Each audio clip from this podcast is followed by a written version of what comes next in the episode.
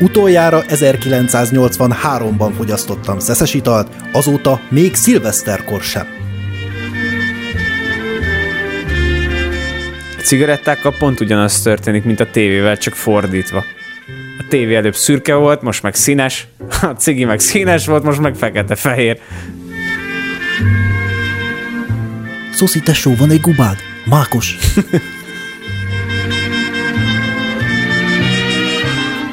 Ameddig nem ittam meg a makadámdiós frappuccinomat, addig senki ne szóljon hozzám. Don't even talk to me before my morning coffee.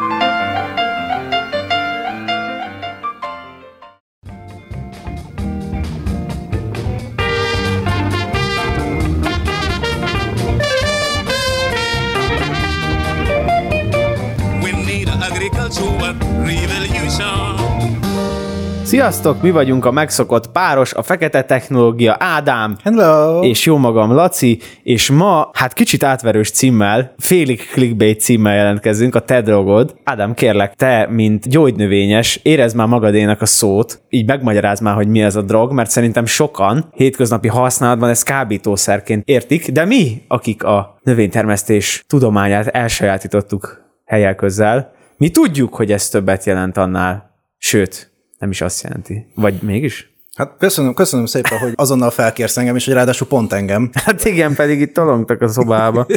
Örülök, hogy én válaszolhatok a kérdésre, mint érintett. Tévhit, hogy ez ilyen tudatmódosító szerek, de hát valójában a szárított növényi, esetleg állati részeket is valamiféle oldat formájában, vagy, vagy csak simán leszárítva, hát ezeket is nevezzük drognak, tehát mit tudom, mondjuk egy tea, pláne egy kamilla hát ez ugye egyértelműen Abszolút. drog, sőt, hát ugye van a magyar gyógyszerkönyv, ahol ezek szépen fel is vannak sorolva, ezek a különböző növényi drogok, tehát fun fact, első dolog, amit ma tanultunk, nem csak az eki, eki, bőrcseki, a, Eki, eki, bőrcseki, de jó is volt a az. drog, hanem, sőt, egyébként szerintem az nem drog, tehát az meg nem drog, hanem az meg kápszi, nem? Na ezt képzeld el, igen, ennek én is utána olvastam itt a nagy utána olvasgatásaink közepette, hogy elvileg a jog az a drogot, azt ugye nem drognak hívja, hanem pont ahogy mondott, kábítószernek, ennek a félreértésnek az elkerülése vége. Gondolom, borzasztóan dühös gyógynövénytermesztők verték a ügyvédi kamara ajtaját, hogy haló, fiúk, az Igen. nem az. Hát mit gondoltok ti? Gyó- Gyógynövény Szövetség három matétel után önmagából kikelve megrohamozta a kúriát. Na, tehát akkor itt tulajdonképpen nyilván mi most itt a szigorúan véve növényi hatóanyagoknál maradunk. Én úgy szedtem össze itt a dolgokat az én skriptem alapján, hogy vannak a jó drogok. Szóval vannak a jó drogok, ugye, amik olyan gyógyhatású hatóanyagok, amik, amik jók. Például. Hát gyak- gyakorlatilag a teljes izé, fűszer növény tankönyvet föl lehet sorolni, tehát ez a kamilla, menta, barátai ilyenekre gondolsz. Nem, ezek ilyen jók, mert Igen, ezek igen. gyógynövények. A kinin, ugye, ami a malária kezelésére van, ugye, hála Istennek, mi, a magyar gin fogyasztók köre, nagyon hálásak vagyunk, hogy van a kinin, amiből lett a tonik, és amit mi a gin nevű itallal fogyasztunk szívesen. De ha már itt tartunk a boróka, és ugye szárított boróka, bogyó is drog. Ja, hát szóval akkor mondjuk ők, ők legyenek a jó drogok, de ők egyébként nem olyan izgik, szóval szerintem. Olyan tekintetben nem izgik, mint mondjuk egy koffein. Bam! És Bam. jó, drognak tartjuk, vagy rossz drognak? Na ez az, na ez az. Tehát ugyanhogy mondjuk nem várja, tud- várja, bocsánat, várja, a koffein az nem drog, várja. nem Ez egy ko- hatóanyag, a Bocsánat. kávé. Igen, igen, igen. Hoppa! Igen, igazad van, de hogy azért itt letisztáztuk a dolgokat, tehát hogy én szerintem például a koffein az ugye vannak pozitív élettani hatásai is, kismértékben tud függőséget okozni, és túladagolható. Tehát Ezek mondjuk nem, nem, nem túl hálás tulajdonság. nem, nem. De a, ugye mondjuk a függőség az nem egy ilyen nagyon paradolog, szóval én nem, nem hallottam még a kávé elvonó kuráról, vagy ilyesmi, vagy ugye alapvetően, ami, amiben koffeint fogyasztunk alapból, leginkább a kávé, aztán a teja, nem tudom pontos ével, a kóla dió, Elipszilonossal. az elipszilonosa, és a kakajó. A kakajó is minimálisan tartalmaz valamennyit. Meg a kóla dió. szóval, te figyelj már. Nekem gimnáziumban volt, képzeld el, egy koffein függő korszakom, Aha. és úgyhogy erről első körben be tudok számolni, Kérlek, hogy milyen a koffein mesélj. függőség. Ugyanis akkor még nem volt ez a 18 éven aluliaknak energiaital nem árusítható, meg még ezt a koffein plusz taurin kombináció is működött. Ugye most már a taurint kivonták belőle. A fun fact egyébként a taurint azt ilyen káros ártalom hatáscsökkentési célból rakták bele, tehát hogy a taurin az elvileg meg kevésbé lenne para, mint a koffein. Azért raktak bele taurint, hogy kevesebb koffein tudjanak belerakni, de hát mindegy, ugye a taurint azt száműzték az energiaitalokból, és akkor még nem tudom, emlékszel erre, de voltak ezek a jó kemény másfél literes kobra Ú, emlékszem. energiait a 200 forintért, ugye szünetbe kimentünk a boltba, szigorúan tilos volt szünetben ugye elhagyni az iskolát, de kimentünk a boltba, és akkor vettünk egy kobrát, és ezt így reggel elkezdtem, és így délutára elfehéredett a szám, felültem a buszra, míg hazaértem, remektem, leszálltam, és utána pedig állva el tudtam volna aludni. Na, Na. és aztán egy idő után ugye elkezdtem finoman úgy leszokogatni róla, vagy mondjuk hétvégén, ugye, amikor nem jutottam hozzá. Hát igazából fejfájás, meg így, így nem térsz magadhoz, tehát ilyen, én meg akarok halni című, de nem úgy akarok meghalni, hogy depresszió, hanem úgy akarok meghalni, hogy a szememet nem tudom nyitva tartani. Na figyelj, mert itt most két sztori is van. Az egyik az, hogy nekem is volt egy koffeines élményem oh. a gimnáziumban. Nekem pedig az volt, hogy én ilyen eléggé szorongó, meg stresszelő gyerek voltam, és főleg ezek az ilyen, kicsit a dolgozatosztás az olyan, mint amikor a stolbuci a bejelenti, hogy kiesik ki, tehát így másfél óra, mire a tanárnál mondja, hogy akkor kezdjük az általános hibákkal, ne kezdj az általános hibákkal, hozza ki azt, hogy megbeszéljük. Figyelj, fogyaszd el előtte ugyanazt, mint Stolbuc, és te se fogsz izgulni. Vagy nagyon fogok izgulni. és az történt, hogy én, én nem tudom, én milyen megfontolásból, én gimnáziumban nem reggeliztem, egyébként nem olyan régóta reggelizek, itt ezt a rajongóknak mondom, mind a szia virág. A, az volt, hogy éjgyomóra levertem egy, hát akkor még gondolom komolyabb hatóanyag tartalmú energy drinket, nem Mhm. tudom, hogy miért, fáradt voltam valószínűleg, hogy így éjgyomóra, irodalom dolgozott kiosztás előtt így levertem egyet, és hát én ott azt hittem, hogy így kifordulok a székbe, mert így kaptam egy ilyen, ja, mert úgy kezdte a tanárnő, azt hiszem, hogy nagyon rosszul sikerültek a dolgozatok, és akkor így nyilván para volt a helyzet. Na de én nekem nem volt ilyen függőségi viszonyom a koffeinnel még a gimnázium alatt, de mondtad, hogy vannak elvonási tünetek, uh-huh. és szerintem amúgy ez tök érdekes, hogy ugye köztudatban nem úgy szerepel, mint bármilyen vadabb kábítószer, de végül is élvezeti cikk, meg ugye beszélünk most itt a drogokról, hatóanyagokról, megdobja a dopamin szintet, rá lehet függni, stb., hogy vannak elvonási tünetek a kávéra, ami, ami, vagy a koffeinnel, amit mondtál, hogy ugye a fejfájás, hangulattal kapcsolatos zavarok, influenza-szerű tünetek, nyilvánvalóan koncentrációs problémák, meg fáradtság. Te is miben mennyi van egyébként? Mert azt tudom, hogy az egy kávéban mennyi van, de mondjuk, ha nem tudom, az energiaitalom, a, kob- a kobra energiaitalban mennyi lehetett? Várjál, úgy van, hogy ugye az energiaitalok általában ilyen 32 mg-ot tartalmaznak, ez Zseni, összeszedtem többet is, mert szerintem ez nagyon érdekes, izgalmas. Egyébként képzeld el, hogy össze-vissza öt oldal, ötféle értéket mond, nagyjából abban a tartományban, de azért így van így kis hiba határ. Szóval például a népszerű sötét színű üdítő ital. A nagy embetűs? Ja, nem, a kóla. Ja, népszerű sötét szín, de a kólát azt mondhatod. A mo- mondhatom a A kólát. kólát azt mondhatod, Ja. azt nem mondhatod, hogy Coca-Cola vagy Ja. ja. Pepsi Cola. Jó. A kólában, a pirosban, a kékben második a tartalom, 9 és 10 és fél közti a milligram tartalom. Egy szimpla kávé az 25-50 milligrammot tartalmaz, egy dupla akár 50-175-öt, és egy amerikai vagy ilyen hosszú kávé, ami szerintem amúgy csak vízzel van felhúzva, szóval amúgy nagyon sok értelme nincsen ezt így megkülönböztetni, de az 40-80-at, és akkor várjál, most jönnek az iszki dolgok, mert ugye a tea is tartalmaz. Uh-huh.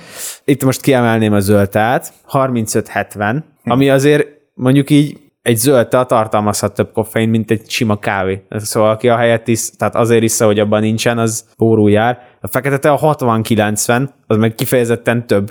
Uh-huh. Majdnem dupla annyit is tartalmazhat, mint a kávé, amit azért tudok nehezen elképzelni, mert 600 mg koffeintől már egy átlagfogyasztó az elvileg Berosszul. Hát eléggé berosszul, hogy így mondjam. De mondjuk, ha így leverek egy nap három kávé, nyilván mondjuk a, Jó, de közben bontod is el. az eloszlása is igen, igen. Mondjuk, ha így most lenyomok egy dupla presszót mondjuk, én attól így annyira nem vagyok rosszul, ha bár én gyakorlatilag koffeinfogyasztó vagyok, azt kell, mondjam. Hát figyelj, ha már ide keverted a teákat, akkor azért én, mint ö, nagy zöld tea és maté fogyasztó, azért hadd vegyem őket a védelmembe, Ez szóval... az egyetem miatt? Iszod azt? Hát, de, A matét? Többek között ugye, tehát kezdtem ez én is fekete teával, mint mindenki, aztán zöld tea. Ja, Istenem, most esett le. Ja, igen, hát úristen. igen, Nem, nem azért. oké. Okay. Nem, ez a, ez a maté tea, ez, ez, ez más, ez egy ilyen dél-amerikai cusz, de tényleg az egyetem miatt iszom, mert én próbáltam a kávét, teát, metamfetamint, egy, egyedül a meta, ma, ma, matéte az, ami valójában működött, és itt azért még ugye vannak ilyen finomságok, ez a tein, teofillin, teobromin, matein, ezek azért olyan smooth teszik ezt a hatást, hogy oké, okay, van bennük koffein, de a kávét én egyébként most már nem szeretem, mert azt a mélyütést érzem, tudod, hogy így, mm. mint amikor így felpofoznak, és így azt arat mindenit neki, hol vagyok. Aztán amikor meg elkezd kimenni, akkor meg azért nem jó. Ezek a teák egy kicsit lassabban indítják be a folyamatokat, de um, hosszabban, kitartóban, és nem, nem annyira fáj maga a folyamat, meg amikor így elkezd távozni a szervezetből, az sem. Tehát én azt mondom, hogy egyébként, ha én a teákra esküszöm, Hát értem, amit mondasz, mert ugye itt a koffeinnek a tartamhatásáról beszélünk. Nekem igazából kell egy ilyen boost az elején, aztán de most eléggé megváltoztattam az étrendemet, sokkal mm. több zöldséget fogyasztok, meg így jobban ki is alszom magam, szóval igazából szerintem nekem már tényleg csak ez a függőség hatása van, és így én a kávét így az íze miatt is fogyasztom, én ilyen fekete kávéfogyasztó vagyok, én is hát cuk- cukrot se rakok, reggel rakok bele tejet, de én ilyen, ilyen olasz, olasz párti vagyok, hogy nem, nem teszünk tejet a kaja után a te, te kávéba, stb. Hát én is hatalmas kávéfogyasztó voltam, annak ellenére, hogy én meg egyébként nem szeretem az ízét. Szóval én könnyű kézzel elengedtem, és váltottam a teát. Hát igen, ezt elhiszem. Egyébként csak még már most egyébként így alapvetően egy ilyen agráros podcast lennénk. Ja, tényleg most elmentünk egy kicsit ilyen életvezetés. Hát igen, életvezetési meg ilyen élelmiszermérnöki dolgokban, amihez hát így majd kapunk az élelmiszer shitpostingtól, hogy mit kontárkodunk bele, ők se pofáznak bele a mi dolgunkban, na mindegy. Az Európai Kávészövetség, mert van ilyen, mm. Pestés szerint naponta, naponta haver, 725 millió kávé csészét isznak meg az Európai Unió polgárai, ami nagyjából ötöd, de annak, ami a világon van fogyasztva, az 3,5 milliárd. Azért úgy ez masszív, nem? Ja. És most így úgy tűnik, hogy elképzelhető, hogy így egyszer megszabadulunk sajnos ettől a növénytől. Hát ugye a kávé eltűnhet a polcokról, erről az Index írt is idén márciusban egy elég erős kezdettel, ugyanis ők azt írták, hogy a kávéhatóanyaga a koffein a világ két legelterjedtebb pszichoaktív drogjának egyike, a másik az alkohol. Oh. Na mindegy, ha-hó, brazil növényvédős kollégák, mentsétek meg a kávéinkat, please. Hát figyelj, nem, a brazilok azok velem vannak, és azok átállnak az Ilex paraguayensis-re, ahogy a Matei teára. ugyanis, ugyanis, az gyakorlatilag a dél-amerikai tea. Mert a teát viszont alapból meg Ázsiában termesztik, nem? Vagy most, Hát, na, de, na most figyelj, akkor ugorjunk át a teára. Zenés átvezetés! Teo! Teo! Oké. Okay. Szóval, akkor a tea. Honnan származik a tea? Mit iszunk? Mi az a teja? Hát figyelj, a teával kapcsolatban azt mondom, hogy tulajdonképpen lesz rom, vagy honnan jön, mit csinál. Én azt mondom, hogy azt kell inni. Szóval ez a fekete tea, a zöld tea, fehér tea, jázmin tea, az mind a tea cserjének a mindenféle permutációja, kombinációja és variációja, különböző előkészítések, különböző szárítások, különböző stádiumban való szüreteléseknek az eredményeképpen, és hát ugye ott van a matéta, ami hát csak azért te, a matéta az úgy tea, mint a kamilla tea. Érted, hogy ezeket a főzeteket, ezeket teának nevezzük, de hát, hogy ezek így nem teák, mert a tea az a tea. Ez meg nem tea. Igen. Például csak így érdekességképpen, hogy a te a cserjét, és ez egy ilyen bukor, a bukor levelét isszuk mi bőszen, ezt Kínában, Indiában, Sri Lankán, igen, Sri Lanka és Tájvan azt hiszem a legnagyobb tea termesztő a világon. Tajvan. Tájván, meg Sri Lanka. Hát a Tajvan az egy finnyi sziget. Hát ennyi. Tehát természetesen. Hát, mint az állat. És tehát ott ez az ázsiai régió, alapvetően kétféle tea növényt termesztenek, és itt általában például létezik fehér tea is, itt a fiatal leveleket főzik le, a zöld teánál nem fermentálják, hanem kifejlett tea leveleket használnak, aztán a fekete teánál ott már fermentálják a leveleket. Ugye, ha jól tudom, itt van egy ilyen fun story az angoloknál, hogy normál tea levelet hoztak haza Angliába, csak a hajóút során ott így kicsit hát berohadt, meg uh-huh. fermentálódott így időközben, és akkor így alakult ki a... Brutál, hogy mennyiféle tea van, elég komoly iparág is van erre rá, van nagyon komoly teaüzletek vannak Budapesten is, meg teázók, kifejezett teázók. Én voltam is egy-kettőbe, ahol így félig meddig ilyen szitokszó is az, hogy mondjuk teszel bele cukrot vagy mézet, uh-huh. ugyanúgy, mint egy jó kávéba. Viszont nem tudom, nekem egy picit olyan annyira nem jött át maga az élmény. Én is szeretek teázni. Egyébként arra lennék kíváncsi, hogy ennek a tea fogyasztásnak tényleg, ahogy mondod is, hogy egy ilyen nagyon nagyon kifort kultúrája van, csak nem nagyon jut el hozzánk, mert mi ugye ezeket a filteres szarokat fogyasztjuk. Igen, igen. De hogy vannak, hogy ilyen nem tudom, ilyen korongokba, meg ilyen tömbökbe érkezik, és akkor ilyen külön ilyen tea metsző késsel választanak le a tetejéből ilyen levélkéket, és akkor azokat főzik be. Állítólag tényleg van valami pszichoaktív hatása is, tehát hogy ők be tudnak itt teázni konkrétan, konkrétan simán a teától, a jó teától, és az, az a gyanúm ezzel kapcsolatban, amikor én nem tudom, egy tíz évvel ezelőtt körülbelül mentem Hortobágyra madarászni, és megálltam a megállóban a restiben, és kértem egy Puerto Ricói rumot 60%-osat, gondoltam, az majd kitart az alföldig. És hát nekem nagyon sokáig az volt az első rum élményem, és ugye, Ó. és ugye amikor egyszer végre sikerült normális, finom rumot innom, akkor hát te- teljesen meg voltam zavarodva, hogy ahogy ez a rum. És szerintem a teával is egy kicsit így lehetünk, hogy az, amit mi fogyasztunk, mit tudom, bármilyen te, a fekete te, a zöld te, a fehér te, a címszó alatt, hogy vajon egyébként milyen lehet a jó tea. Lehet, hogy annyira más ízelmény, hogy aki egyébként nem szereti, az arra meg azt mondaná, hogy tök jó. Én voltam itthon egy nagyon komoly teázóba, nagyon megkerázott, nagyon komoly, fú, de milyen csavart, vak holland apácák könnyében áztatott, 85 fokon, nem tudom milyen teót, és attól dobtam hátast, meg a macsától se, tudod, az, amikor a Ja, ja, ez zöld tea igen. van porráörölve, és akkor ott azt ilyen borotválkozó izével, habverővel keverik föl, és akkor az úgy, az nekem annyira nem jött. Tehát Na de fun fact, ma fél behozzák. tartunk, azért leszünk mi is valaminek majd itt a képviselői hamarosan. és pedig Hát és pedig nem tudom, ugorjunk az egyen veszélyesebb kategóriára? zenés átvezetés.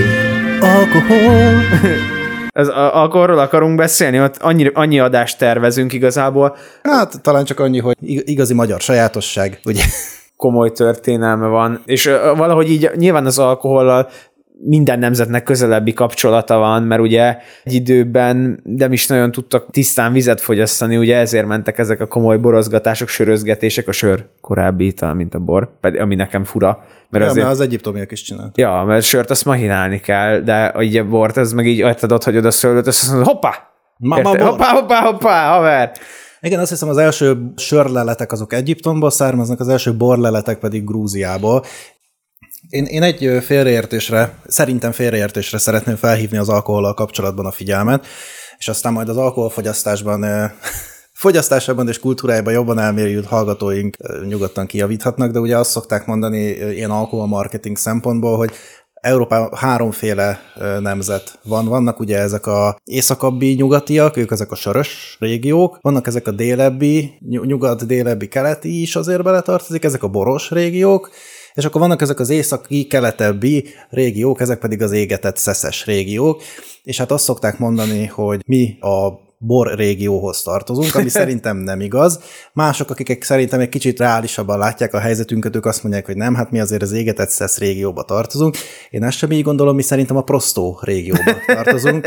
Ugyanis nagyon jó azt elmondani, hogy a magyar pálinka, ugye a, talán a kajszi, kajszi pálinka, az azt hiszem hungarikum, A, a, a pálinka, mint olyan. A pálinka? Ez a magyar gyümölcsből készített párlat. Aha. Igen. Tehát a, a pálinka ö, hungarikum, a magyarból ugye hazánkban világhírű. Folyékony napfény. Igen. Szerintem Magyarországon nincsen alkoholkultúra, tehát nekem ez a, ez a megfigyelésem, Aha. hogy ahogy a, ahogy a cseheknél mondjuk a sörkultúra az egy tetten érhető dolog, ahogy a íreknél a whisky kultúra, vagy a franciáknál a borkultúra az egy igenis ott lévő dolog. Magyarországnak szerintem igazából nincsen specifikus alkoholfogyasztási arculata, Magyarországnak alkoholizmusa van.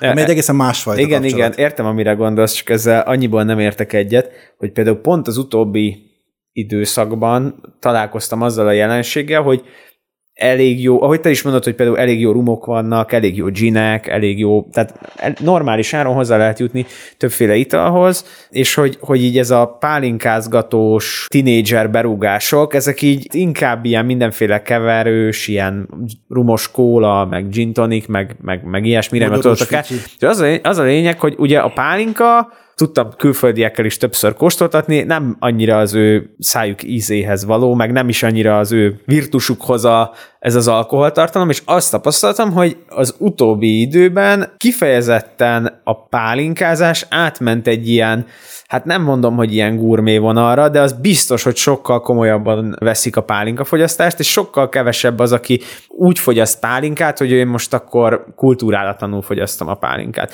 A... De, de miért van ez? Azért van ez, mert nincs rá pénze. Tehát értem én azt persze, egyébként a magyar kisüzemi sörforradalom is egy csodálatos dolog, ami egyébként az alkoholfogyasztással történhetett Magyarországon. Tehát tényleg megindult egy gasztronómiai hmm. a sörözésben. Ugyanúgy a, a borunk, ugye azért az jó hazánkban világhírű, ez így vicces, de egyébként tényleg nem rosszak a magyar borok, sőt. Hát igen. Csak a bor az ugye már, már a legolcsóbb bor is, ha csak nem lafizol, ugye édes lafi, akkor azért már az nem egy olyan árkategória, amit úgy az ember a, a, a fo- Eltűntek a folyóborok egyébként, ez egy nagyon szomorú dolog, majd remélem talál, franc tudja. majd tudunk borosodást csinálni valamikor, és akkor majd erről hosszasabban beszélünk. A fo- igazi folyóbor, tehát mondod, hogy franc tudja, régen nálunk falun úgy volt, és én alföldi faluban lakok, ahol, vagy városban most már, ahol nem, nem kifejezetten jók a borok, hogy volt valaki, akinek volt szőlője, attól te tudtál venni bort. Érted? Mm. Tehát az, hogy, hogy ilyen nem volt, hogy nekem el kell menni kecskemétre egy borászatba, vagy a, egy olyannak, akinek tudom, hogy van szőleje, hanem minden helyen volt szőlő, minden helyen volt bor csinálva. Még ha bármilyen csigeres, rossz szutyokbor volt, akkor is volt. Itt most már ilyen nincsen, mm. hogy izé, tudod, hogy a faluba kinek van bora. Nem, már úgy értettem, hogy fene tudja, hogy mondtad, hogy ez uh, probléma, és uh, arra mondtam, hogy fene tudja, hogy hát vajon ez probléma-e? Hát, probléma szerint... vajon, hogy már nincsen folyóból. Na mindegy, biztos, hogy lesznek még szeszes adások. Minden én bedobom ide a, a munkahipotézisemet, hogy szerintem igazából Magyarországon alkoholkultúra nincsen, alkohol van, és az is inkább az alkoholizmus oldaláról megközelítve aki meg tényleg az alkoholkultúrára kíváncsi, tehát akinek tényleg a hobbi szinten foglalkozik mondjuk az alkoholfogyasztásnak a gasztronómiai élvezetével, az azért egy elég erőteljesen felső középosztálybeli hobbi, de a magyarországi alkoholfogyasztóknak hát a törzsét azért nem a felső középosztály adja. Ö, lesz még alkoholos adás. Én, én, én szívesen fogok erről beszélni, ugye a gyümölcs miatt én sokszor találkozok pálinkával, meg én nekem szívügyem a magyar bor is, meg a, én, én most kezdek majd remélem nem, nem sokára a sörfőzésbe is. Na. Na mindegy. Ez egy jó téma lesz, majd beszélgetünk róla. De most zenés átvezetés. Nikotin. Na, ezt Figyelj, ezt, fel kell, ezt fel kell olvasnom neked, mert ez szerintem zseni. Én mindig szoktam azzal poénkodni, hogyha mondjuk, tudod, a Gyufa feltalálója Gróf Gyufa Alajos volt, vagy nem tudom, mindig, tehát mindig a, a, a dolog nevét, azt így kitalálom, hogy haj, de vicces, hogy izé, ez az, de kérlek, a, a nikotin, az Jean-Nico de Villemain, francia diplomatáról kapta a nevét. Hoppá. Nico de. Ez a, ez a, ez a humor, ez önálló életre Igen, kell. igen. Ez valóra vált. Igen. Ő a 16. Más, század második felében elterjesztette a tubákolást, ami egyébként mostanában tért vissza, nem tudom, te találkoztál-e tubákolókkal, hogy így a ilyen tinik körébe találkoztam ezzel a jelenséggel. Tubákolókkal is, meg snüsszelőkkel is snüssz, találkoztam. tényleg snüssz is van. Várj, ugye a tubák az az, ami ilyen, ilyen nagyon finom por, és így az orrodba kell felszívni, és akkor azért fuldokolsz tőle, meg van a snüssz, amit meg így az ínyedre helyezel rá, és így ínygyulladás, meg ínyrothadást, meg mindenféle ilyesmit okoz. Tök jó. És a, ja, és a snűsz az annyi nikotin vissza be elvileg a szervezetedbe, ez ilyen tök rideg, hogy rendesen berosszulsz tőle. Tehát ugye kicsit úgy be, belazúsz, de úgy tényleg belazúsz. Tehát Aha. nem úgy, mint a cigitől, hogy hm, most akkor így dohányzom, és akkor így ellazulok, hanem hogy tényleg olyan mennyiségű nikotin kerül a szervezetedbe, hogy így a perifériális idegrendszered így, így szépen így, így legyakja. Igen, na hát akkor egy kicsit visszapcsolok, tehát ugye azt tudni kell, hogy a nikotin, az a burgonya félékben található, paradicsomban is, meg a burgonyában is van valamennyi, de nyilván így a legtöbben a dohányjal találkoznak, és a alapvetően egyébként a nikotin az egy brutálisan erős idegméreg, by the way, bőrön keresztül is felszívódik. Az oka, hogy így nem látsz a körülton olyat, hogy és meghalt a figura, az az, hogy egy része az égéssel elég, illetve az, hogy eléggé brutális mennyiséget kellene bevinni ahhoz, hogy ez halálos legyen. Egyébként 6,5 től 13 mg per kilogramm a LD50-es értéke, tehát a, a, ami így halálos cigarettából így nem nagyon tudod bevinni, gondolom mondjuk ilyen, amikor ilyen nyers dohányt szívsz, mondjuk pipa, vagy, vagy szivar, ami nem szűretlen, meg azért komolyabb mennyiségű dohány van benne, ott azért már, ott azért már lehet baj. A dohányzással egy probléma van. Én szerencsésnek mondhatom magamat, ugyanis én egy nagy dohánytermék élvező vagyok, de egyiknek sem vagyok függője. Tehát, hogy így Aha. dohányzásra sikerült egy olyan egészséges kapcsolatot kialakítanom, hogyha van, és van hozzá társaság, és van hozzá kedvem, akkor rágyújtok, de egyébként egy átlagos szomorú szürke hétköznapon magamtól vásárolni, meg elővenni, és akkor elpefékelni, nem igazán tudnék rá precedenst mondani, ez hosszú évek alatt ilyen szépen kialakult. Minden mellett egyébként azt mondhatom, azt meg én azért szeretek dohányozni, tehát ez egy jó, jó dolog. Hát igen, ennek is az az érdekes, hogy ugye már volt szó az alkoholra, annak, annak is elég komoly szakrális meg történelmi múltja van, a dohányzásnak is van elég komoly szakrális és történelmi múltja. Európában ugye a teázásnak e- olyan elterjedten, mint ennek a kettőnek nincsen sem szakrális, sem történelmi múltja. A világban van, ugye? Ugye Japánban kifejezetten elég komoly a teánál, csak egy mondatig visszakanyarodva ez a szakrális jelleg. Uh-huh. Ugye ott a vendéglátásnak volt egy ilyen furcsa ö, szokás is, hogy forró vizet adtak a vendégnek például, csak tisztán forró vizet, de hogy, ö, na, tehát, hogy, hogy ugye a nikotin, nem tisztán a nikotin, hanem maga a dohányzásnak van egy ilyen történelmi múltja. Meg ott talán jobban tetten érhető a szakralitás, tehát ezért az alkoholfogyasztás az annyira elpopularizálódott, hogy ott a szakralitás már nem annyira érzem. Én római katolikus vagyok, ugye nekem Jó, azért ja, van hát mindig igen. ez, a, ugye, de Egy, egy kávéfogyasztás is, tehát az, hogy izé gyorsan a kotyogós, vagy hát még ha a kotyogósba, az már szinte szakrálisnak na, az, na az szakrális, látod? De ugye izé, ezek a kapszulás dolgok, meg mit tudom én, a dohányzás ugye az a, elméletileg, ha jól tudom, nyilván, nyilván elegánsabb lett volna ezeknek pontosan utána nézni, de ez most egy ilyen SOS adás. Amerikából származik, és ott ugye az indiánok fogyasztották nagy előszeretettel, és szakrális célokból, és hát a dohány zást, meg a dohánytermékeket, meg a cigarettát, amiatt nevezik is az indiánok bosszújának, mert hogy a sápadtarcú az eléggé rácsüngött erre a dologra. Egy, egy pipázásban, vagy egy, vagy egy cigarettázásban azért jobban ér, ér, érzékelni, fel, fel tudom fedezni a, a, a szakrális jelleget. Na, viszont nekem az egy érdekes kérdés, és akkor most egy ilyen tényleg podcastos, beszélgetős vita, és nem pedig az, hogy itt most akkor ezért konkrét tényekhez ragaszkodunk, hanem akkor engedjük szabadjára a bennünk leírő gondolatokat. A kávénál is megállapítottuk, hogy vannak pozitív hatásai, enyhén rá lehet függni, de alapvetően egy ilyen semleges vagy nem rossz dolog. Az alkoholnál erről nem beszél, a teánál kifejezetten pozitív hatásai, uh-huh. tehát azt, azt gyakorlatilag gy- gyógynövénynek is tekinthetjük Abszolút, majd, hogy nem. igen. A, az alkoholnál is kis mennyiségben, ha mondjuk egy vörös bort veszünk, akkor ott mindenféle plusz miatt, ott is beszélhetünk egészségre gyakorolt pozitív hatásokról, nyilván mondjuk egy égetett szesznél, főleg a túlzott mértékben fogyasztjuk ott már kevésbé. Az alkoholnak is van addiktív hatása, elég durva elvonási tünetei vannak már rövid használat után is, vagy a túladagolásnak rövid távon használatának is.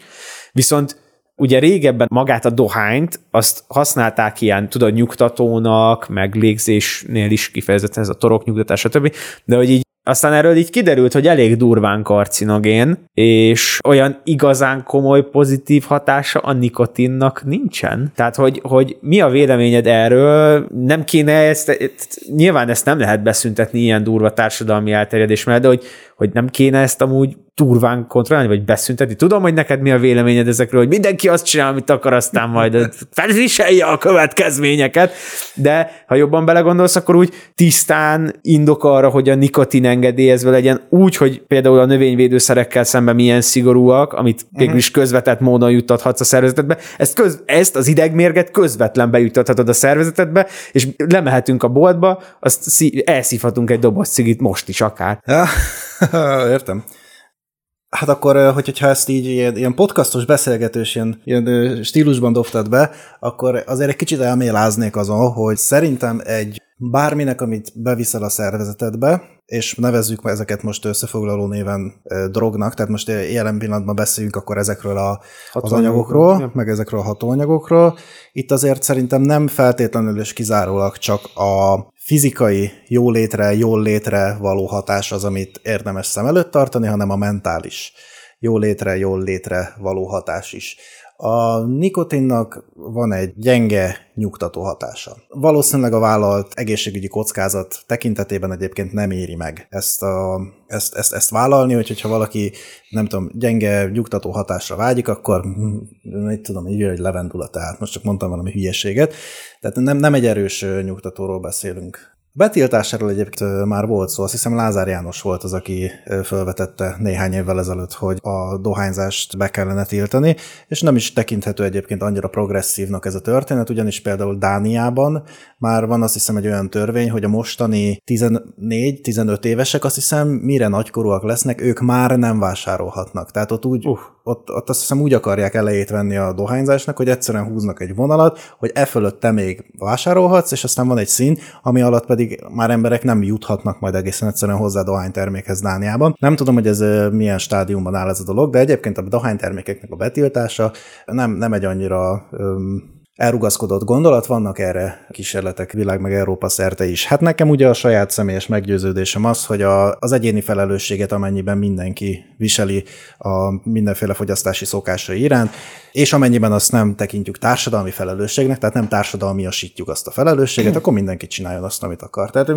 úgy gondolom, hogy alapvetően nyugodtan dohányozzon mindenki, azzal már nem feltétlenül értek egyet, hogy a dohányzóknak az egészségügyi ellátása mondjuk ugyanabból a TB-ből történjen, mint egy nem dohányzóé.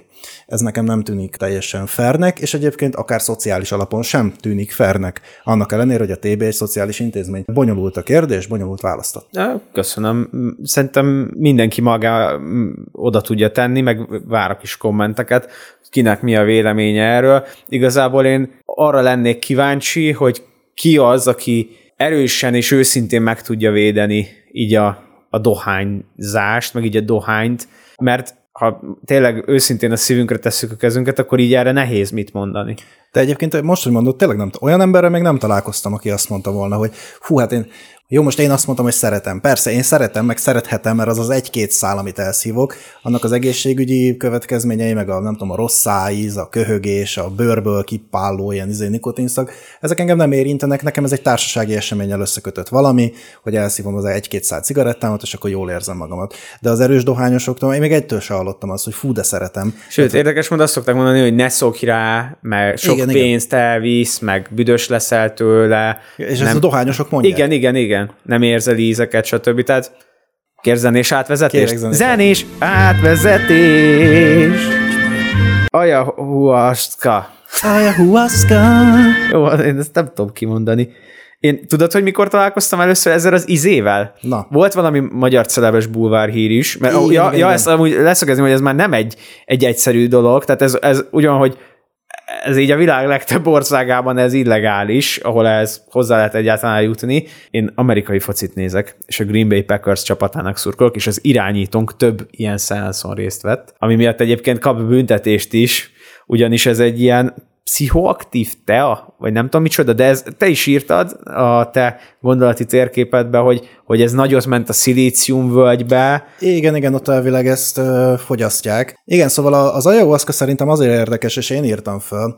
Most az ayahuasca-nak az első pontja, amit szerintem érdemes elővenni, és ezt nem egy saját gondolat, ezt egy Feldmár András könyvből vettem, ugye ő egy eléggé populáris junkie arc, hogy a, azt hiszem az ayahuasca teához, most nem akarok nagy hülyeséget mondani, de azt hiszem három különböző növény az, amelyikre szükség van, És és talán már kettő is elég abból. Én- én úgy- Van egy ilyen inda, Hát én úgy tudom, hogy három Aha. Körül lesz az, ami, ami jó.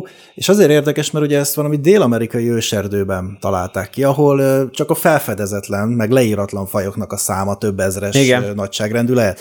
Honnan a francból tudták, hogy melyik az a kettő-három, amelyiket egybe kell tenni, föl kell főzni, és attól jó lesz. Tehát ezek ilyen érdekes dolgok, mert hogy hát, akinek van egy alapszintű, azért ha, ha valakinek már gimnáziumban volt kombinatorika órája, akkor tudja azt is, hogy akár csak két dolog, de hogy- hogyha egy ekkora halmazból kell párokat kialakítani, hogy abból hány pár jöhet ki, és valahogy sikerült megtalálni ezt a párt, ez mondjuk egy elég érdekes dolog. Mennyit kellett ezt próbálkozni? én, én ezt tudom, és ez nyilván a legtöbb mindennel fölmerülhet, és tökre igazad van, és ez is furcsa, hogy valaki kitalálta, hogy leszedünk ilyen indát, meg levelet, főzzük, megisszuk, és akkor attól haluzunk, de nekem azt magyaráz meg, hogy ki volt az első, aki megitta a tehén tejet. Wow, és hogy? És ezt hogy mondtál a többieknek? Szerintem ez, ez sok, érted? Mi is isszuk, és ez itt van, és ez legális, és hozzájutsz, és az, na ezt, na ezt a szitut gondold végig, hogy ú, ú, srácok, ö, mi, mitől, mi, mi az ott a bajuszodon, unga-bunga, Jenő? Hát, ö, izé, megmutatom, és akkor így lol, hogy ilyen fe, az, e- nem tudom, az első sörözés után találták fel a tejet, vagy nem tudom, hogy, na mindegy. Opa, kiesett a kulcsom, nem tudom benne, hogy felvettem. Na mindegy. Okay. Szóval szerintem az ajuskánál parább a tejnek a sztoria, hogy hogy jöttünk rá, hogy a tején tejiható. Hát na hogy... jó, de hogy mondjam, tehát a, aki az első tején tejet megitta, annak valószínűleg egy csúnya kanosszát kellett járnia. Meg, tehát, Igen. Át kellett ütni azt a társadalmi üvegplafont, hogy itt tejfogyasztás elterjesszem. De azért szerintem érdekesebb. A Feldmár Andrásnak egyébként az volt a végkövetkeztetése, ha jól emlékszem, nagyon régen olvastam a könyvet, hogy hát olyan érdekes, hogy így ennyire nagyon szeretnénk betépni. És hogy, hogy így, hát igen, ez ilyen sámán dolog ott igen, is. És ez, egyébként nálunk is voltak sámánok, azok mit itt a kumiszt, ha már itt a tejnél vagyunk, vagy... Nem, azok szerintem ilyen... Látnok zsája. Meg. Látnok zsája, bár nem tudom, hogy ez itt, itt honos-e, szerintem talán nem.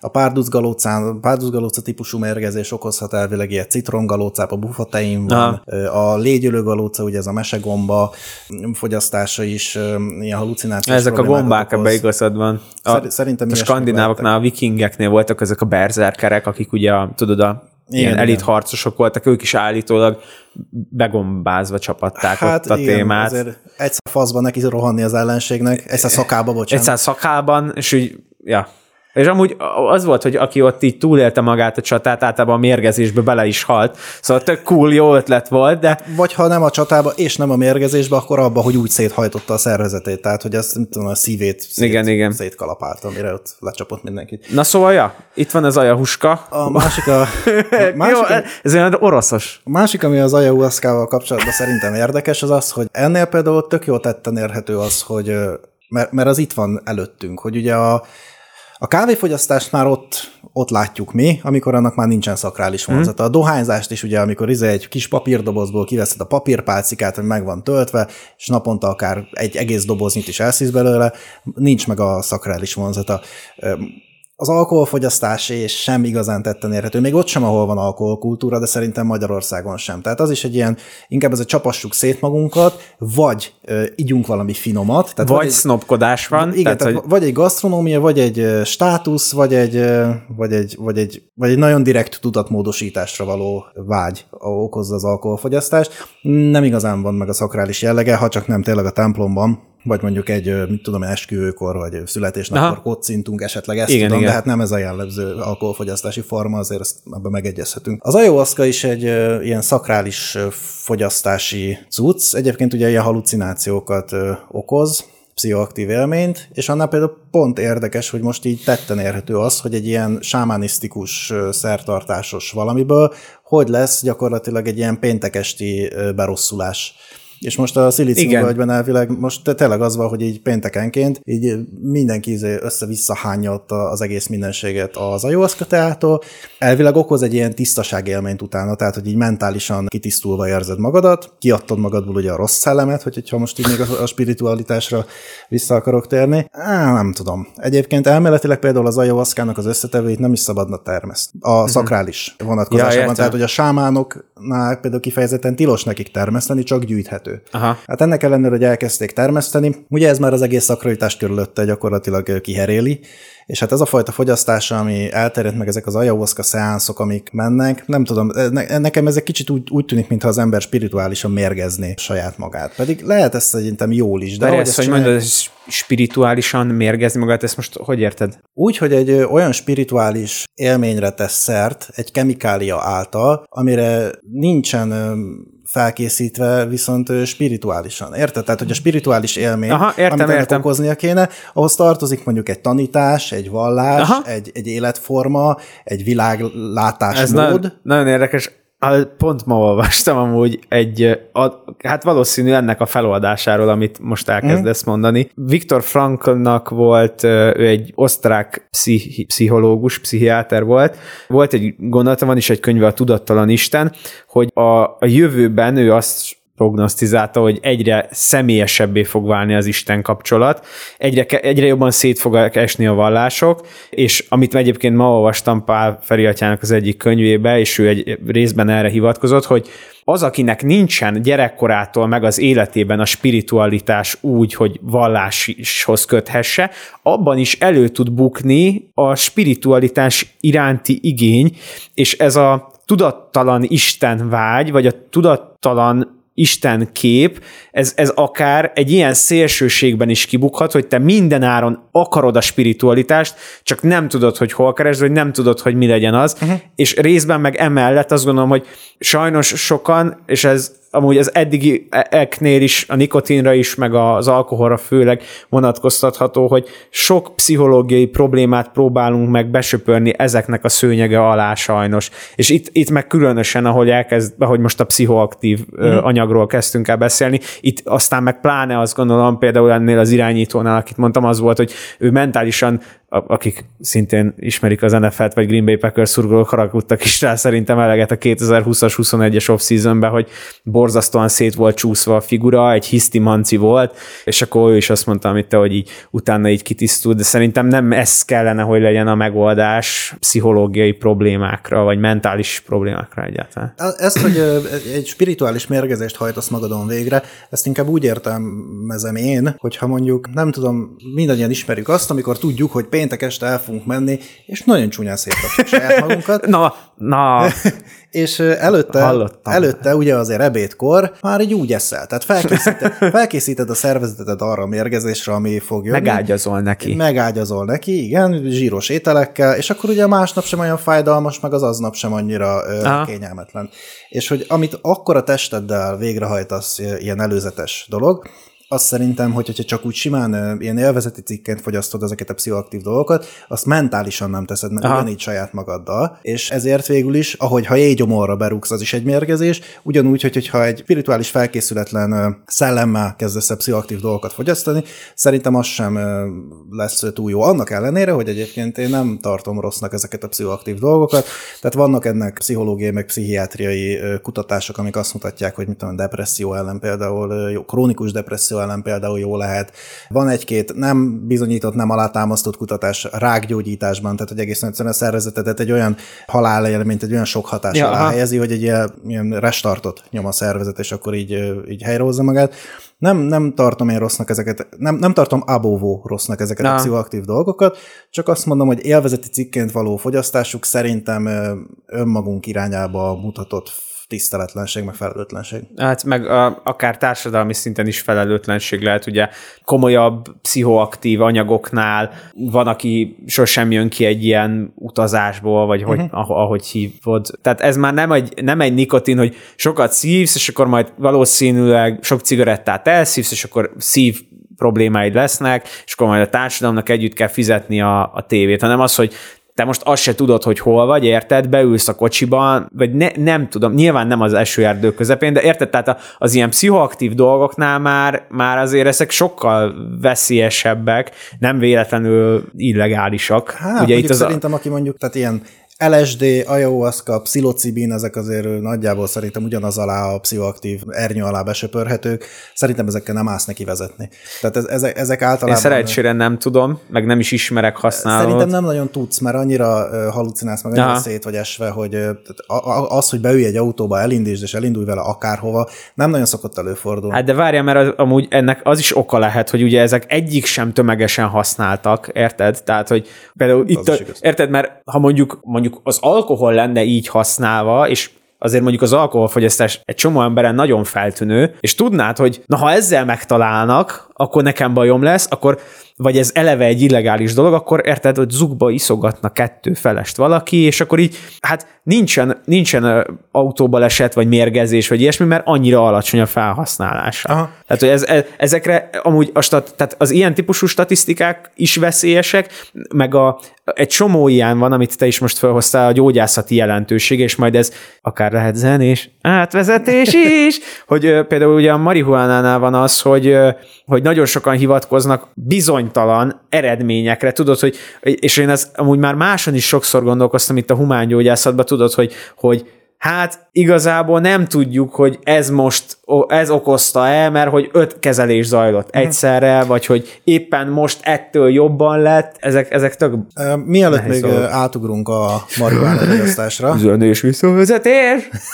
előtte azért csak még annyi, hogy a, igen, valószínűleg más a fogyasztásnak a kultúrája, hogy mondtad ezeknél a pszichoaktív dolgoknál, de nem csak úgy más a kultúrája, hanem úgy is más a kultúrája, hogy szintén nagyjából egyébként, nagyjából egészében Feldmár könyvekből értesülve, de hogy ezek a összejövetelek, ezek úgy szoktak zajlani, hogy általában rutinos emberek gyűlnek össze, akiknek nem az első tripje. Ha jön olyan, az, aki új, az általában úgy, hogy rutinos emberek veszik körbe, tehát hogy nem, nem, nem az, hogy izé sokan itt izé most újak vagyunk, és akkor elkezdjük, mert nagyon meg tudja az embert ijeszteni a trip. Tehát jó az, hogyha vannak ott rutinosak, akik megnyugtatják, és amennyire tudom, általában van ott egy józan ember is, tehát mindig van egy ilyen szánszon, aki viszont egy, semmit nem fogyaszt. Most gondolj bele, hogy ha azért mondjuk az alkoholfogyasztás is ilyen körülmények között zajlana, akkor nem lenne ebből se közúti baleset. Uh, ja, többnyire. Habár ugye az alkoholnál az az érdekes dolog, hogy azt hiszem nem is van nagyon más olyan drog, most a drog szót használjuk így a hatóanyagokra, amitől benne van a szansz, hogy te rajtad úgy jön ki, hogy agresszív leszel. Nem uh-huh. nagyon tudok mást mondani, ami... Hát ilyen nagyon izé, kemény dolgok, mit tudom én, ez a crack metamfetamin, Aha. ilyenektől szerintem. De ott is lehet, hogy amikor lejössz róla, tehát nem a használattól, hanem az elvonástól.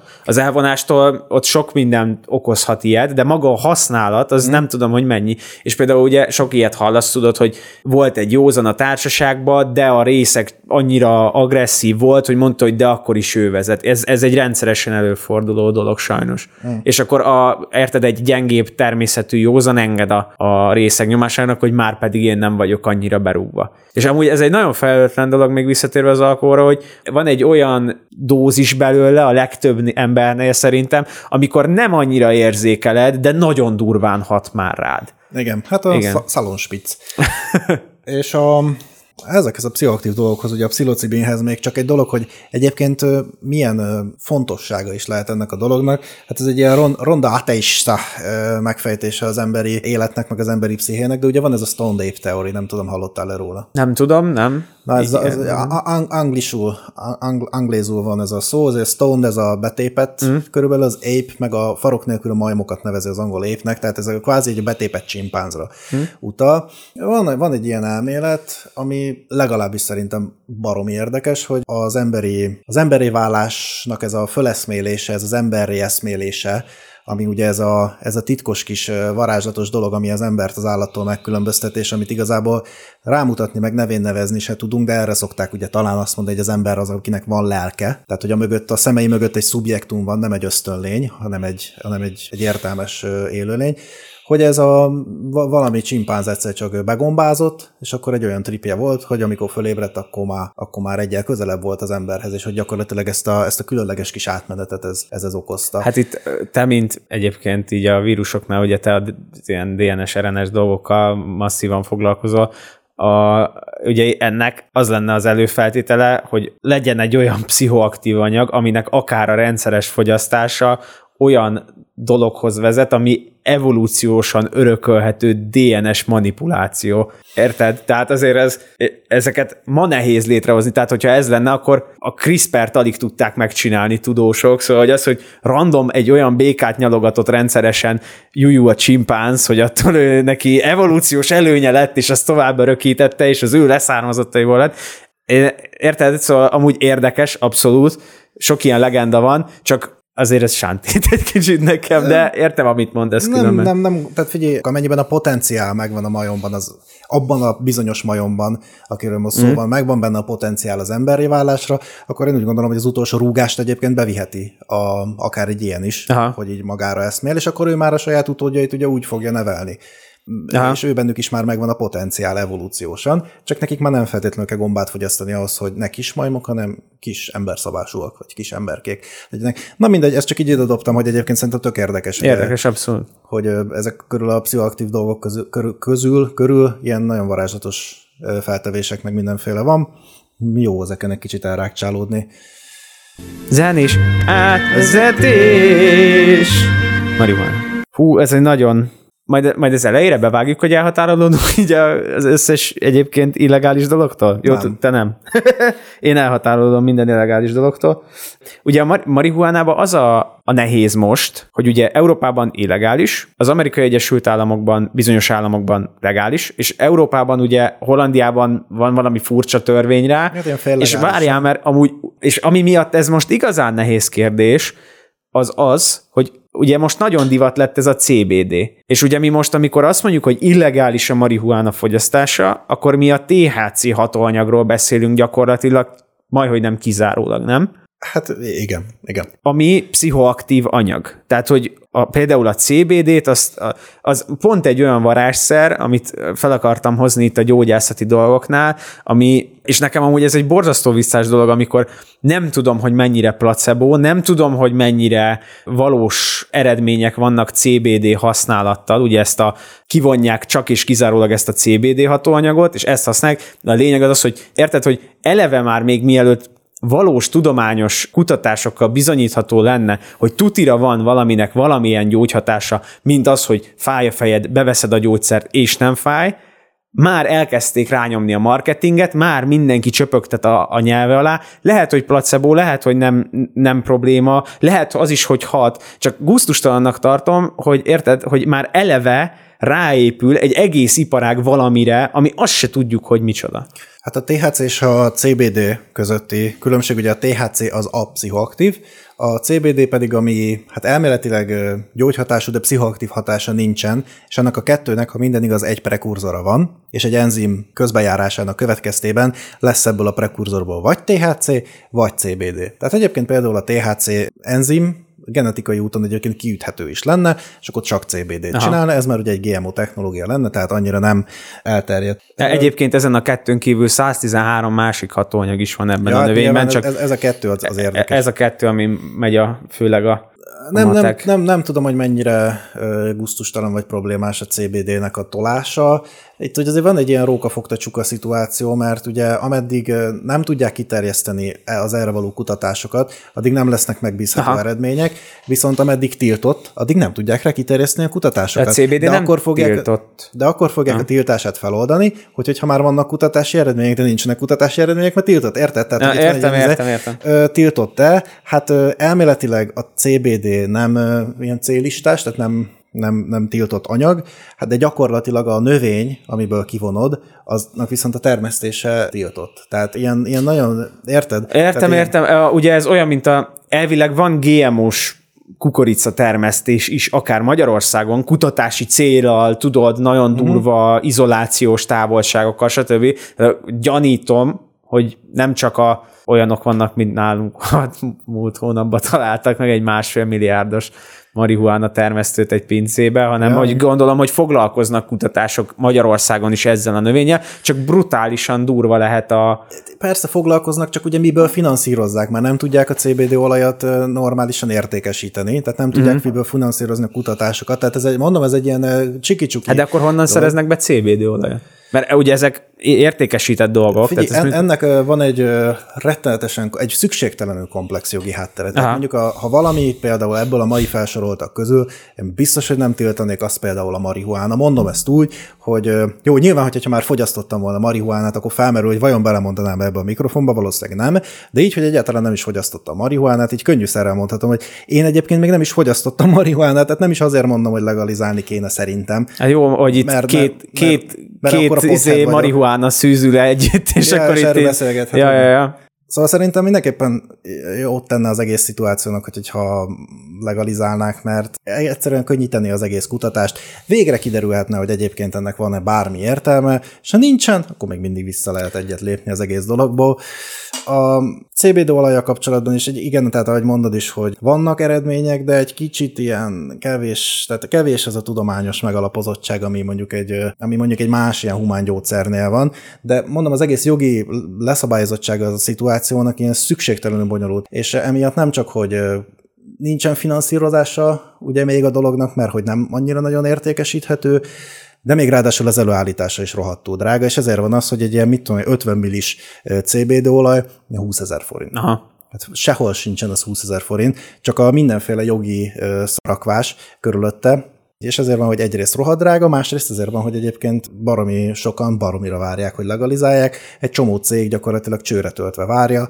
Valószínűleg már kész fajtáik is vannak, és már csak arra várnak, hogy a legalizálják, és akkor dörren a startpisztoly, és megy. Vannak már most is ilyen marihuana részvények például, mm. amiket lehet vásárolgatni, és így a világtrendekkel együtt mozog nagyjából az ára, hogy Amerikában, mit tudom, egy-két államon engedélyezik, akkor följebb megy a részvényára, aztán lejjebb megy. Szóval ez egy létező műfaj, szerintem következő 15-20 éven belül, hogyha nem lesz atomháború, akkor valószínűleg legalizálni is fogják.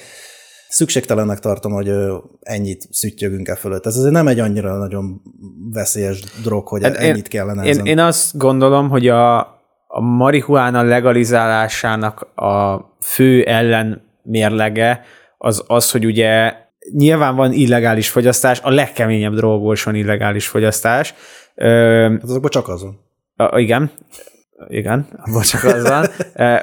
Marihuánában is csak illegális fogyasztás van, hogy alapvetően azért a marihuánának van addiktív hatása, főleg, hogy alapvetően sokszor dohányjal fogyasztják együtt, tehát úgy főleg van a nikotin miatt addiktív hatása, és hogy most érted, bevezetni nem jellemző az a trend sehol, hogy bevezetünk valamit, ami pszichoaktív, ami káros lehet az egészségre, ami addiktív lehet, és érted? Tehát, hogy, hogy egy új alkoholt, egy új nikotint, egy új koffeint nem, nem tudok még egy olyan hatóanyagot mondani, amit így bevezettek, érted? Vagy nem találkozok vele, mert lehet, hogy élelmiszeripari dolog, tehát, hogy fűszerként bevezetik, de én azt látom, hogy főleg az Európai Unióban a trendek inkább azok, hogy inkább minél több mindent vonnak ki, és nem, főleg nem egy ilyen dolgot fognak engedélyezni, nyilván érthető módon.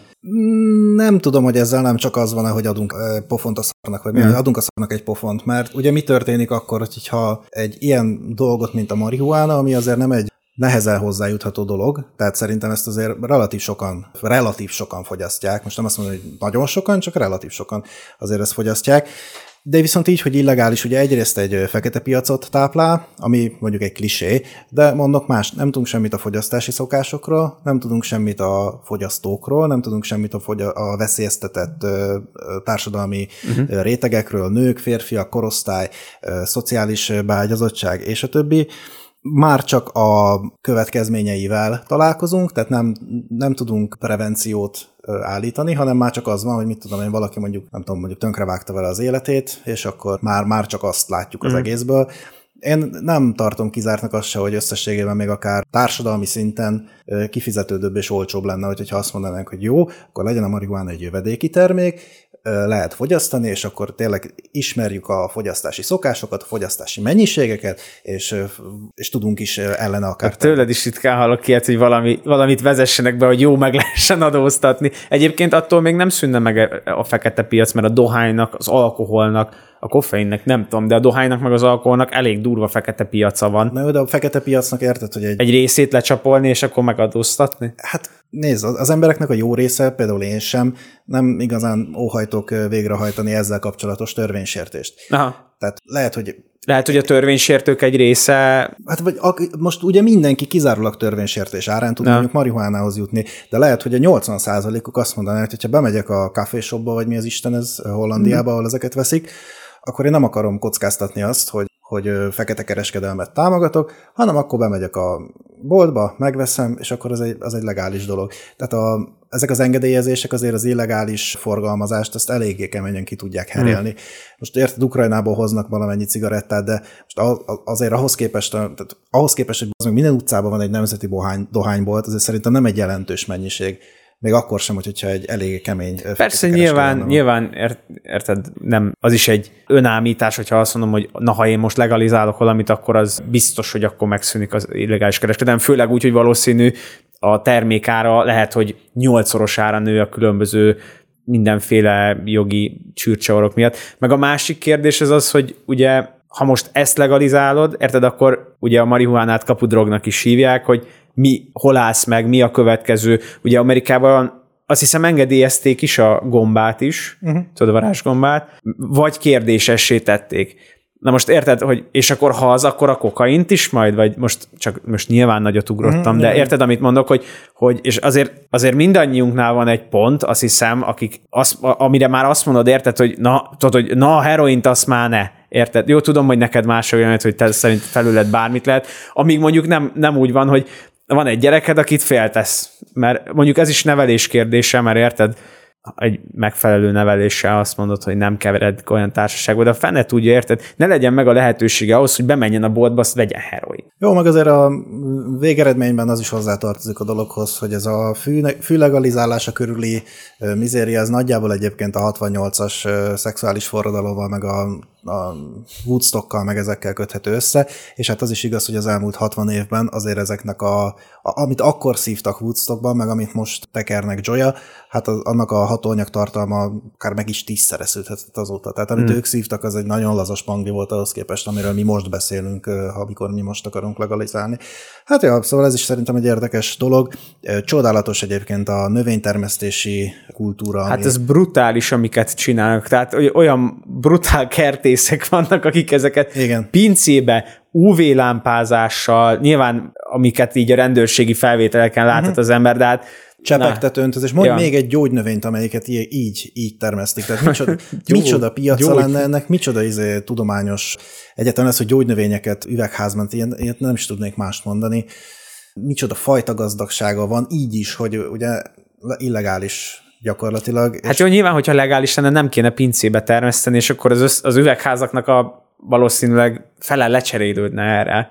Érted? Tehát, hogy ahol paradicsomot tudsz, és ott is van plusz megvilágítás, stb. A franc tudja nem kizárólagosan egyébként emiatt van üvegházban, vagy hát vagy ja, az üvegházat azt nem is vitatom, hanem itt a pincéket vitatom, érted? Jó, valószínűleg átkerülni üvegházba, de még a franc tudja, lehet, hogy maradna a pincében, mert ugye van itt egy ilyen, hogy ez a guba, ami képződik, és ami a legnagyobb... Nagyon értesz ez. Hát, nem fogyasztasz, de... Igen, de voltak ismerőseim, akiktől kikupálottam. Szóval ez a guba, ami képződik, ez baromira nem mindegy, hogy milyen porzó porozza meg. Már változik tőle a mérete. És hogy egy vatkender porozza meg, akkor kis csicskagubákat kapsz. De hogyha az ő saját porzó, nemes porzó, hím egyede porozza meg, akkor meg fasz a juicy gubákat kapsz. Szóval emiatt nem is nagyon jó kivinni, mit tudom, például szabadföldre, hogy a kukoricatáblák rejtekében, belső mesdjén szoktak ilyet csinálni, és hogy nem, nem is igazából jó, mert hogy oda keveredik egy vadkenderpollen, szépen beporozza, és csicska gubát kapsz. Uh-huh. Úgyhogy lehet, hogy maradna a pinyóba, mert azért az nem árt, hogy legalább egy légszűrés. Uh. Zenés átvezetés! Na jó, ez most kemény, ezt te írtad föl, de amúgy, amúgy nyilván logikus, meg jogos. Ez egy még izgalmasabb téma. Ugye az ópium, a mák. Uh-huh. Ez azért még durvább téma, mert itt, itt már elkezdhetünk a nagyon durva drogokról beszélni. Ugye a, nyilván különböző machinanciák folyamán, de hogy a, a mák megvágásából eredő nedvből, tejnedvből készülő ópiumnak az egyik átalakított dolga a heroin, ami az egyik ja. legdurvább kábítószer, ami, ami így létezik, de ugyanebből az anyagból készítik a morfiumot is. Igen. Amit viszont itthon is, én úgy tudom, hogy itthon is adnak be morfiumot szerintem. Igen, igen, Végstádiumú igen. embereknek, ami egyébként egy olyan brutális méreg, Hát figyelj, én szerintem egy, egy végstádiumúnak bármit megtiltani, ami csökkenti a fájdalmait, az, uh-huh. az egy erős morális kérdés. Ez szerintem egy morálisan nehez, nehezen védhető álláspont az, hogy ne adj meg bármit egy végstádiumúnak, amitől neki könnyebb lesz a, Aha. főleg a fájdalmai vannak. Szerintem egyébként a morfium, de hát a morfium az egy széles körben, gyógyászatban széles körben alkalmazott dolog, meg régóta alkalmazott. Ami miatt egyébként ugye nem szeretjük, az az egyik az, hogy egyébként Magyarországon is azt hiszem termeszthető ópiummák, csak ilyen izé lekerített területe, meg fegyveres biztonsági Meg rá. le kell festeni a gumót, vagy a gubát, Igen? le kell festeni, mert hogyha megfested, akkor látszik, hogyha meg van vágva. Aha. Én úgy tudom, hogy ezeket festik is. Tehát nyilván ez egy még egy fokkal szigorúbb dolog, mint a mint mondjuk a dohány termesztés, ami teljesen legális, de az is nagyon durván azért kontrollálva van. Én eddig azt tudtam, hogy Magyarországon nem is lehet dohány termeszteni. Dehogy nem. Lehet? Hát hogy ne? Csomóan te- termesztenek dohányt itthon. Akkor jó. Kom- termesztenek, meg szárítanak is, csak ugye, amit cigarettában szísz, vagy pipadohányként szísz, vagy ezek, ezek azért ilyen nagyon nemes fajták, uh-huh. és itthon, és ezek mellé, meg például egy cigarettában ugye tesznek ilyen, ilyen felhigító dohányt, vagy nem tudom, tehát hogy, hogy ez egy dohány keverék, amit ott Aha. szívsz, és akkor van, ami ugye a mennyiségre megy, és van, ami meg az ízt, meg a aromákat, meg a stb. hozza, és én úgy tudom, hogy itthon alapvetően nem ezeket a különleges fajtákat termesztik, hanem azt az ilyen ipari csapatos dohány. Igen, igen, igen, igen. De hogy van Gyó- itthon dohánytermesztés, csak na ez is nagyon bonyolult, mert ugye jövedék is termék, uh-huh. na mindegy, egy ilyen halmozottan hátrányos helyzetű, ha mondhatom így, termesztető növény. De hát a mák az meg pláne. De igen, tehát az ópiummák termesztése ez egy, ez egy kemény játék. Hát azt is ugye nagyjából egyébként, nagyjából egész évben gyógyszeripar számára, tehát szerintem jószerével még majd, hogy nem a gazdálkodó sem mehet ki a növényhez, vagy valaki odáll mellé fegyverrel, és így figyeli, hogy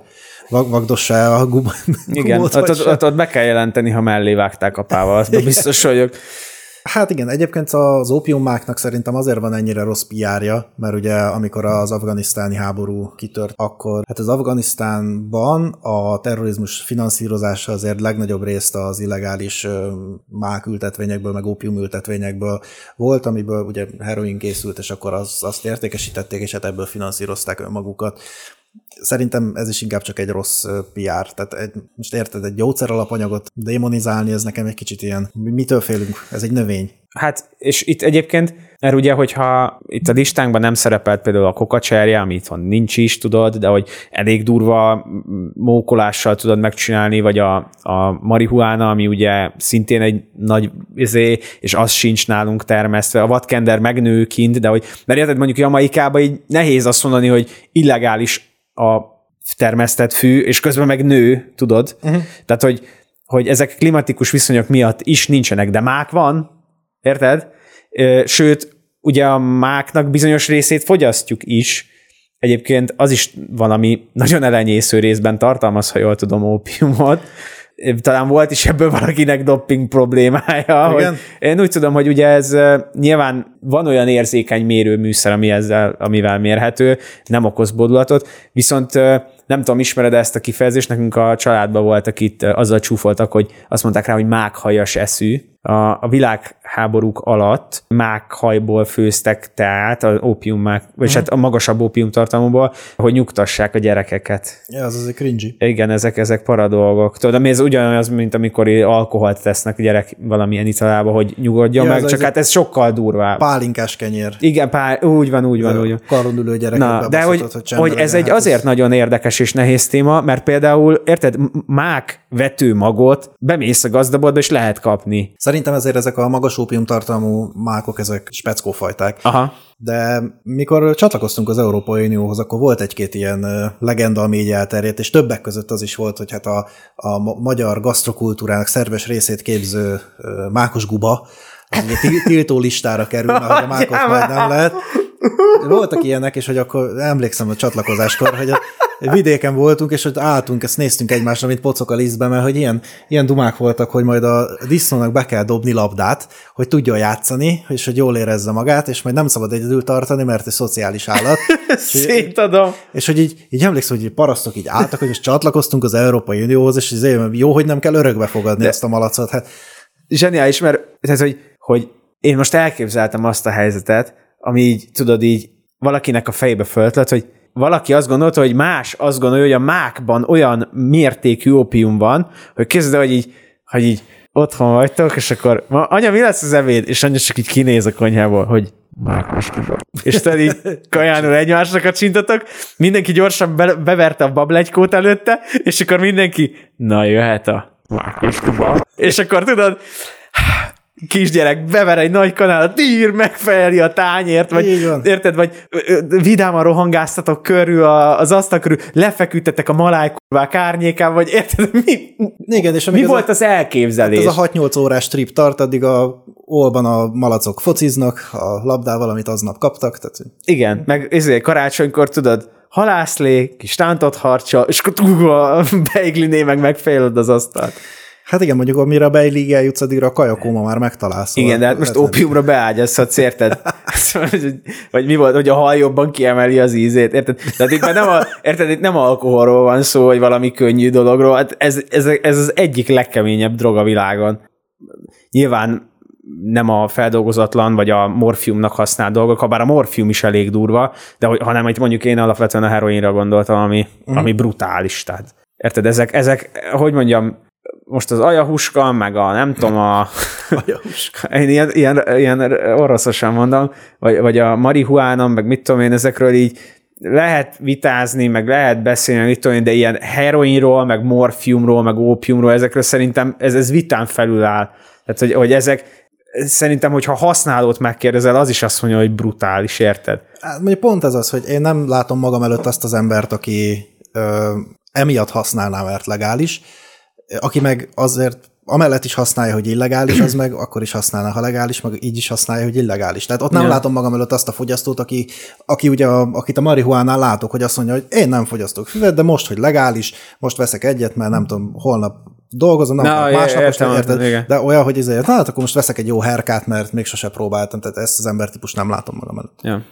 Én kifogytam az opiumos témákból. Okés. Amúgy elég sok olyan témát érintettünk, ami miatt szerintem érdemes lenne belinkelnünk, meg elmondani, hogyha valakinek de most mit vigyorogsz? Hogyha drog problémái vannak, vagy, vagy mentálisan van szüksége segítségre, akkor telefonszámokat. Rendben. És ezt az adást akkor ne hallgassa meg másfél óránál azért ezt érdemes elmondani. Hát bevághatjuk az elejére is majd, meg 18 pluszosát tesszük nyilván. Ja. De összességében amúgy nyilván egy koffeintől indultunk, és egy ópiumnál álltunk meg. És ez nem is volt véletlen, ez Igen. egy felépített script eredmény. Kiválóan. Szerintem mindenkinek megvan az a pont, amit, amit be kell, hogy lásson, vagy meg, nem az, hogy meg kell, hogy tanuljon, hanem, hanem hogy így le, le, legyen egy határ, amit nem lépsz át, és például, érted, alkoholnál borzasztóan sok rossz történetet hallhatunk, és élvezeti cikkek, meg mit én, de nem játék, még a legális dolgok sem játékok, szóval itt talán azt akarom kihangsúlyozni, hogy attól még, hogy engedélyezve van, még, még a koffeint is túl lehet úgy adagolni, hogy belehalsz. Jó, egy volt osztálytársam azt mondta az egyik órán, hogy a kenyérből is tudna tenni, hogy meghal, érted? Nyilván, de hogy belátható mennyiségű kávéfogyasztását, a koffein fogyasztásától meg tudsz halni. Szóval így legyünk óvatosak, meg röhögcsélünk, meg minden, de nem annyira vicces ez a, a, a végén, meg ne kerüljön senki olyan helyzetbe, hogy esetleg ebből kórház, vagy még rosszabb legyen. Jó, hát majd lalak, lerakok akkor egy-két linket, és akkor én is a, a ö, zárásképpen. Én azt mondom, hogy mindenki fogyasszon azt, amit szeretne, mindenki fogyasszon felelősséggel, és legyen tudatában annak, hogy van, amiből a felelős fogyasztási mennyiség a nem fogyasztás. És ami illegális, ezt nem szabad. Igen, azt nem szabad.